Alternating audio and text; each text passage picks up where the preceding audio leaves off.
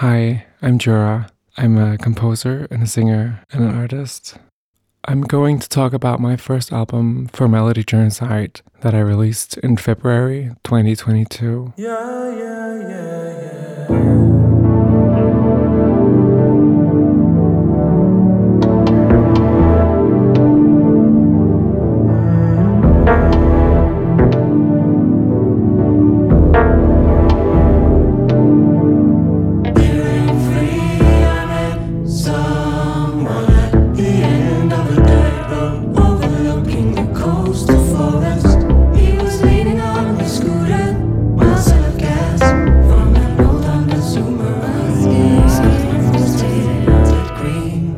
album is a symphonic work. I guess I'm that much of an old school composer.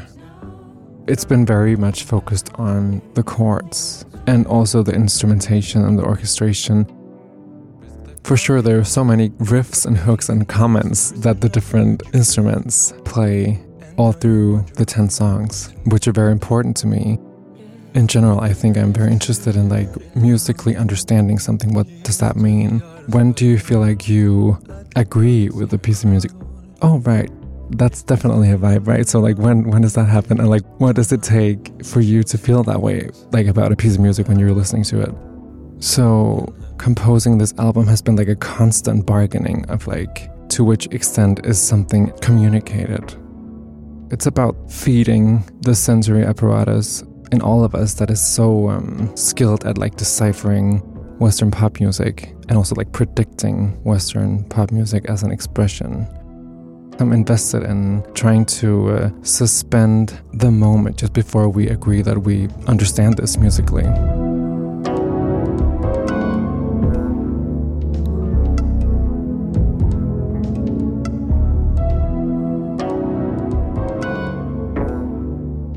All the lyrics are written between now and seven years back. The lyrics are individual and like subjective stories that I chose to animate with music, I would say. Someone's life work being the oldest one.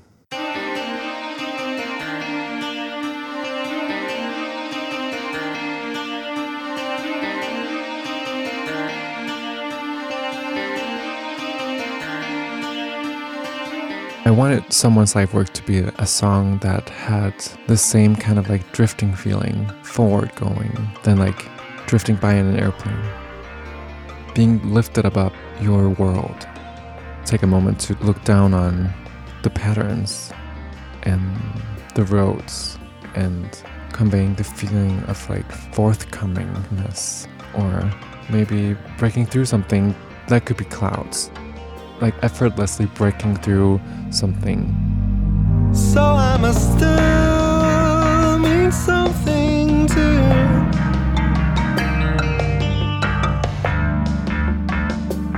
Cause you wake up beside me on an airplane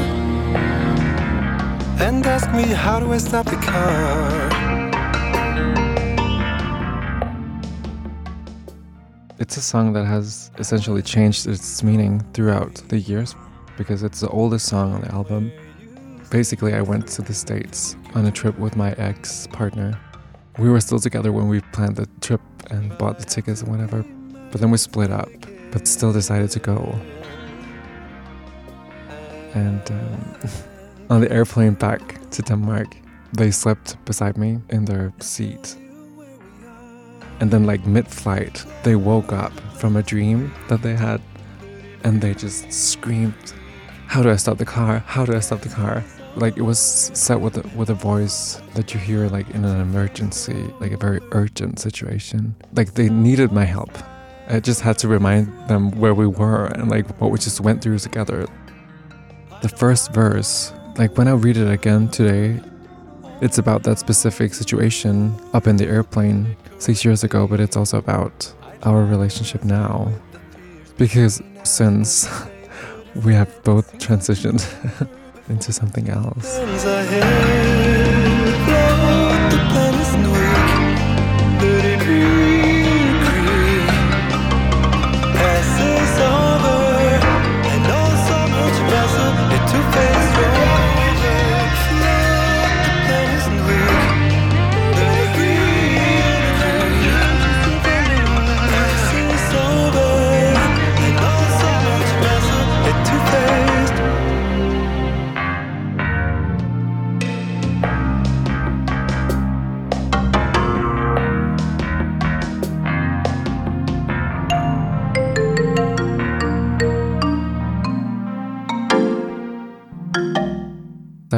A lot about how it would feel to be trans and play in a symphonic orchestra as my job, like as my day job. How dealing with old music from very different prior times on a daily basis would influence my perception of life.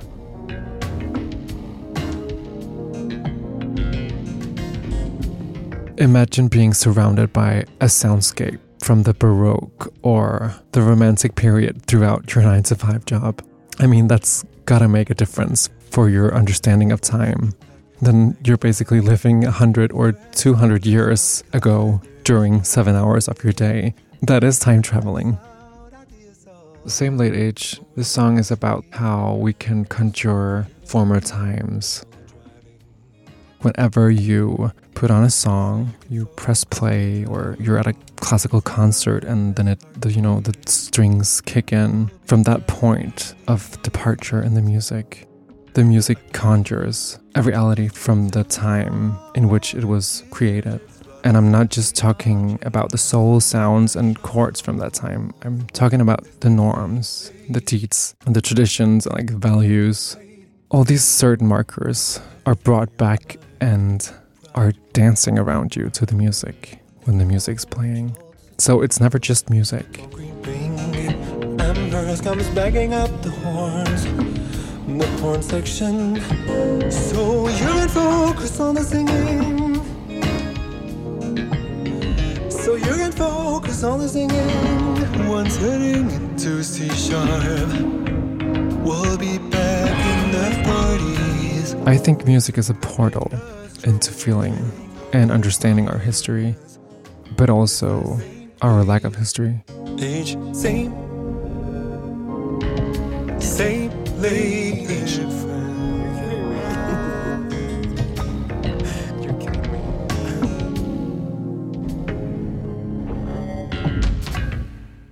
When I was in seventh and eighth grade, what I spent my free time doing was with my friend from my class, and we just like, we drew maps of a world.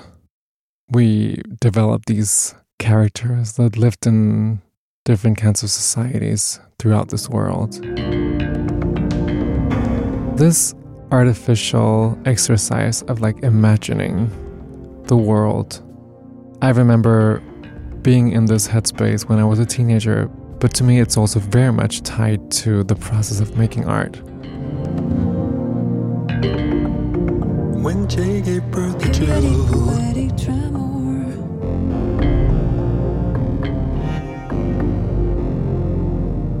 In a red and gold night.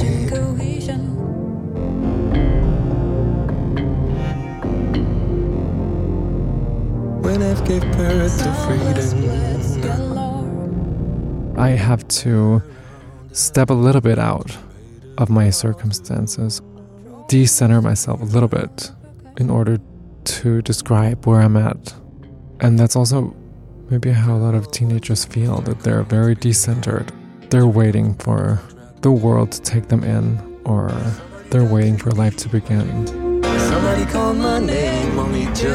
Still, it sometimes sounds like down here a phone is ringing, and it rings true.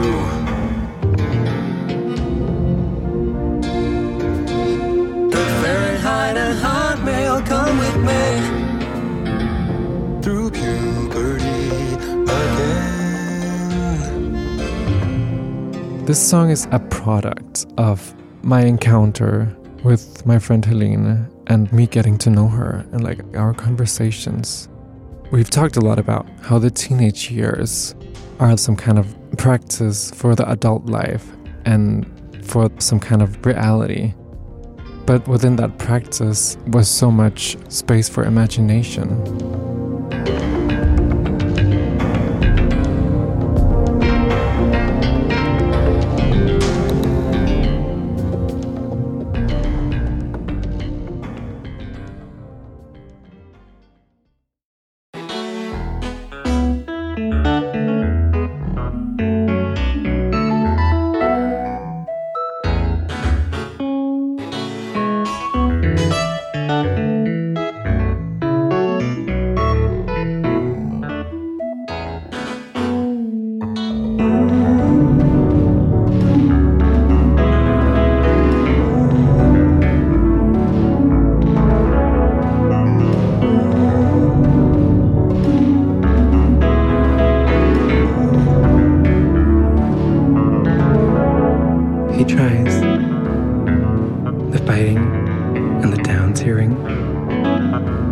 From him trying?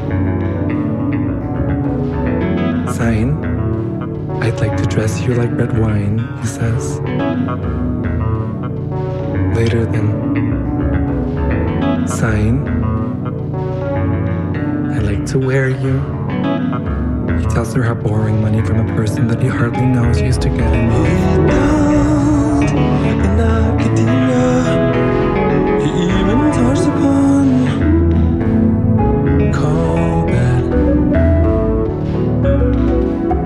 He even took the. Oh, but you met me too early. He says, I was a startled man before you. Too anxious to Drowning just follow. Dying just trying to. wrote Grand Jury Staller as a duet between an assigned male at birth tenor voice, which is me, and an assigned female at birth tenor voice, which is sung by my friend Clarissa Connelly, who has a fantastic voice. So we sing in the same range all through the song. We swap the melody snippets between us. First time I sing a phrase, next time she sings it. And then what that does is it suspends the question of gender for 5 minutes and 39 seconds. There's a situation in the song where somebody is confronted by her transness, and it happens to the character Sign in the second verse. She's on a concert tour with her choir in Arizona, and they're singing this famous a cappella Renaissance piece by Palestrina, Sicut cervus. In August, she tours an outdoor Tucson venue with the choir. During that night's Sicut cervus, there is an experimental changing of the guard.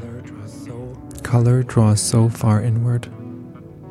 Sicut cervus sings in her insect like, You'll only love me when the lights are off. At this hour, at diplomatic pink, the cypresses shed wild lint. Boleros mark sopranos. Looks like written in their print is sign. She reads it, and in the reading of it, she grasps at herself from behind. She reads it, and in the reading of it, she grasps at herself from behind. Oh, comes out space, baby.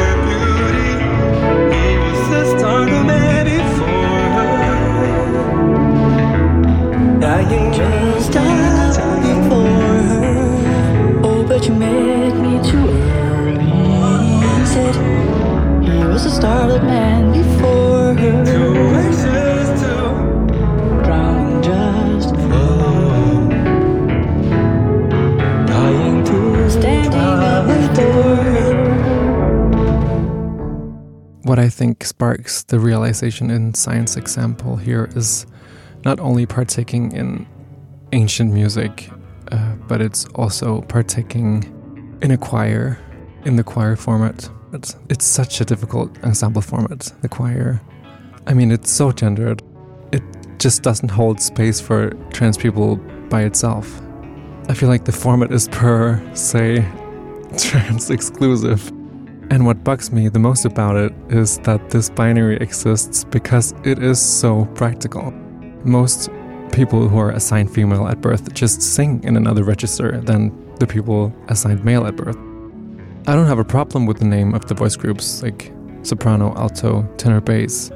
They just describe a function, really.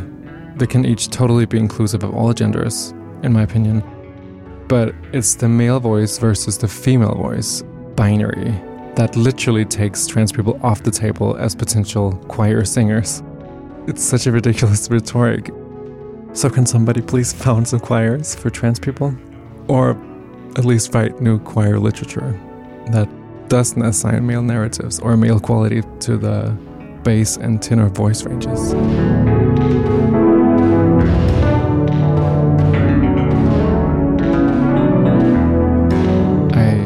Like my songs to be breaks from these logics that people navigate with. You're really just listening to two different personalities working together to tell the same story. I love what sorts of possibilities form by thinking of the duet as like a non romantic place to sing from. If you regard the duet as a relationship with some kind of contract forming it, then I like to think about what other kind of contract could be at play than just like a romantic one. What happens when two really close friends, platonically, come together to convey something? What kind of force can be communicated musically? It's abstract to me, but yeah, I think there's so much power in that. I think duets are great for conveying the power of friendships. Maybe I also like writing duets for me and my friends because I want to give them a view on themselves that is from my perspective. I think it makes sense for me to hand out a role to them in my universe or in a song because I need my friends in my music because I need them in my life. But then the other almost landed, landed right.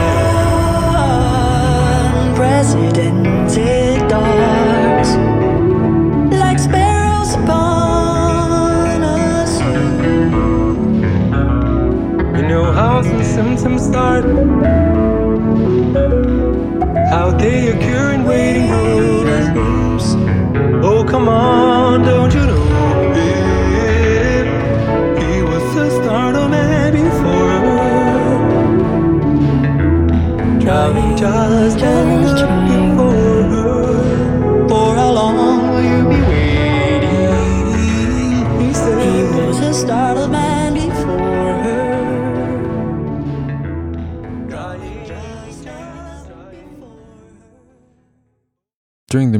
this album, I thought it was important to renegotiate the choir as a format.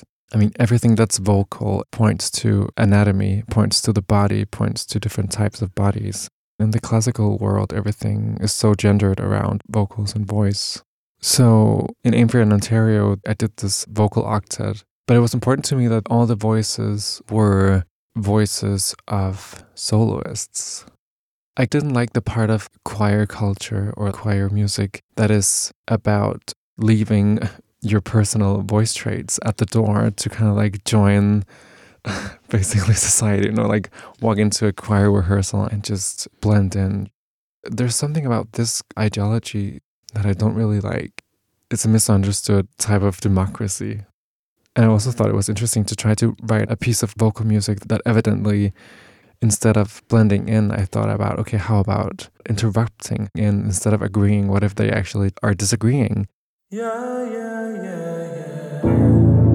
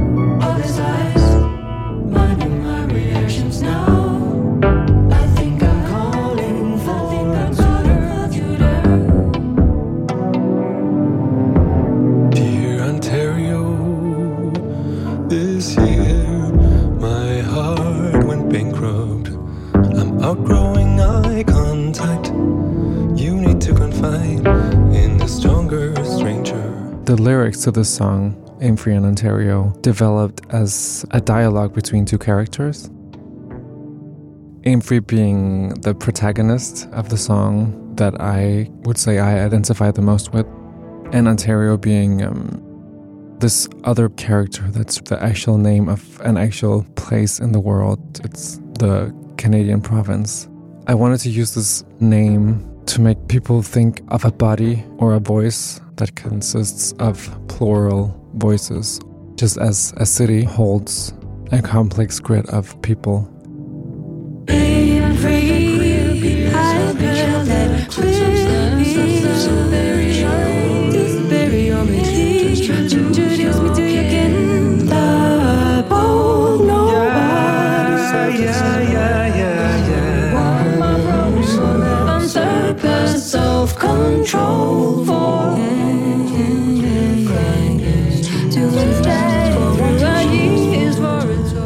So the song Amephrey in Ontario is about a quite specific dynamic between two characters. And this dynamic unfolds in this scripted, predestined way. It's very sad actually because there's nothing they can do about the course of things. Actually, it's almost like Romeo and Juliet in the sense that they're powerless to how it's gonna play out between them.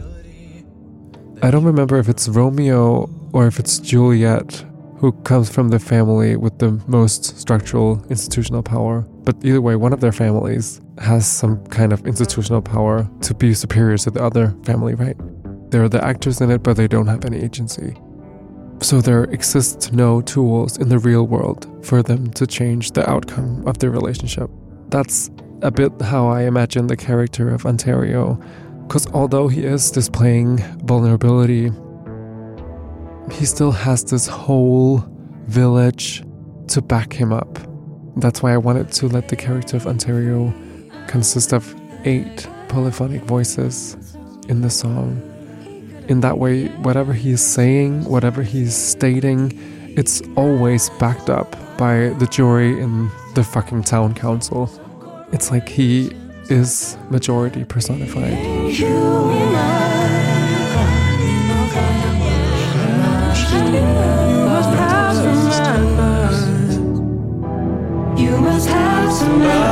It's how he presents and what outcome he has of a given situation that matters to the majority. They all own shares in him, they all want him to succeed. Therefore, they also urge him to give up certain dreams. Whenever he speaks, they speak. You can hear their voices in his head. So, in a way, they're with him always. So, although it's arguably some kind of love story between two individuals, one of them, Ontario, is reflected in everyone around him, and the other one, Amephrey, has no points of reference to society, and society has no points of reference to her. I'm not even sure that the people in the town council believe that a character like Amephrey exists. I think she's almost an alien to them. She's from Jupiter, okay? Like there's no code of conduct for people from Jupiter. So how could they ever relate to her? God, Ontario, which tutor would I be to you? A queer parent rooting for you at an easy distance, or a soon to be accomplice pioneering your new paradigm pleasures this binary inquiry. Mutiny laughing at it makes me anxious. I find myself reduced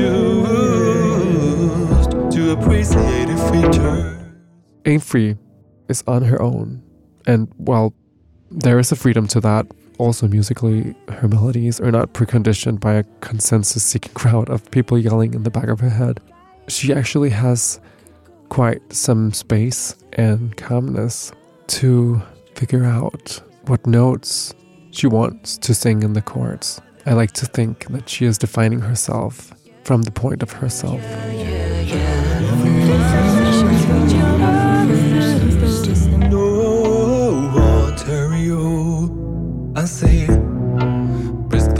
I feel like I'm at the brink of starting a new working process. And I'm going to Scotland for three weeks and then also London afterwards to just. I don't really know why I'm going. But then maybe that's also the point. The point is to like just place myself somewhere because I tried to write about things that are like fictional occurrences and fictional strings of narratives, but that are tied to very specific places and persons. It's also tied to a specific sound. There is this frequency that I need to be on in order to feel intrigued about society. So maybe that's also why I feel like I have to place myself somewhere that feels like I'm on the brink of some place that I don't know.